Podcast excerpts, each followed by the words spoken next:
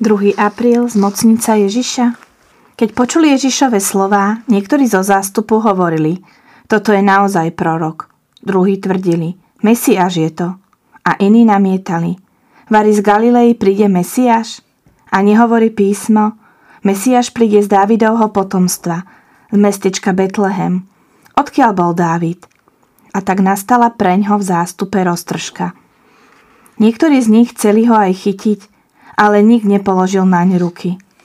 Sluhovia sa vrátili k veľkňazom a farizejom a oni sa ich pýtali, prečo ste ho nepriviedli? Sluhovia odpovedali, nikdy tak človek nehovoril. Farizej im vraveli, aj vy ste sa dali zviesť?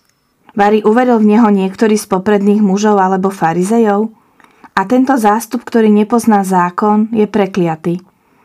Jeden z nich, Nikodém, ten, čo predtým prišiel k Ježišovi, im povedal Odsúdi náš zákon človeka prv, ako by ho bol vypočul a zistil, čo urobil. Odvrávali mu Nie si aj ty z Galilei? Skúmaj a uvidíš, že z Galilei prorok nepovstane. A všetci sa vrátili domov. Evangelista Ján dnes ponúka obsah Ježišovho učenia, ale názory ľudí na ňo. Prvá skupina poslucháčov sa snaží Ježiša zmocniť pomenovaním, chcú ho zaškatulkovať, dať mu jasný status. Chcú objasniť, čo je vlastne zač. Druhá skupina farizeov sa snaží Ježiša chytiť fyzicky. Koľkokrát sa aj my snažíme Ježiša zajať do vlastných predstav. Nepustiť ho ďalej, do svojich vzťahov či problémov.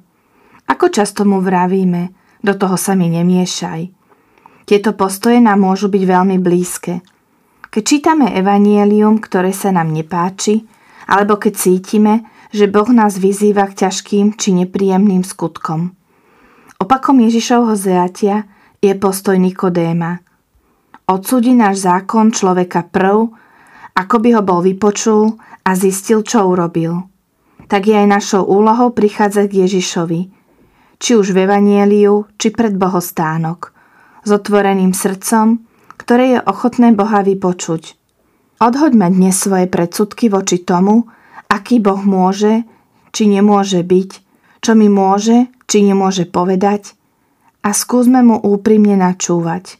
Ježišu, pomôž mi dnes zbaviť sa svojich predsudkov voči Tebe a otvor mi srdce schopné vypočuť si ťa. Nájdem si čas na tiché načúvanie Bohu v kostole alebo pri Svetom písme.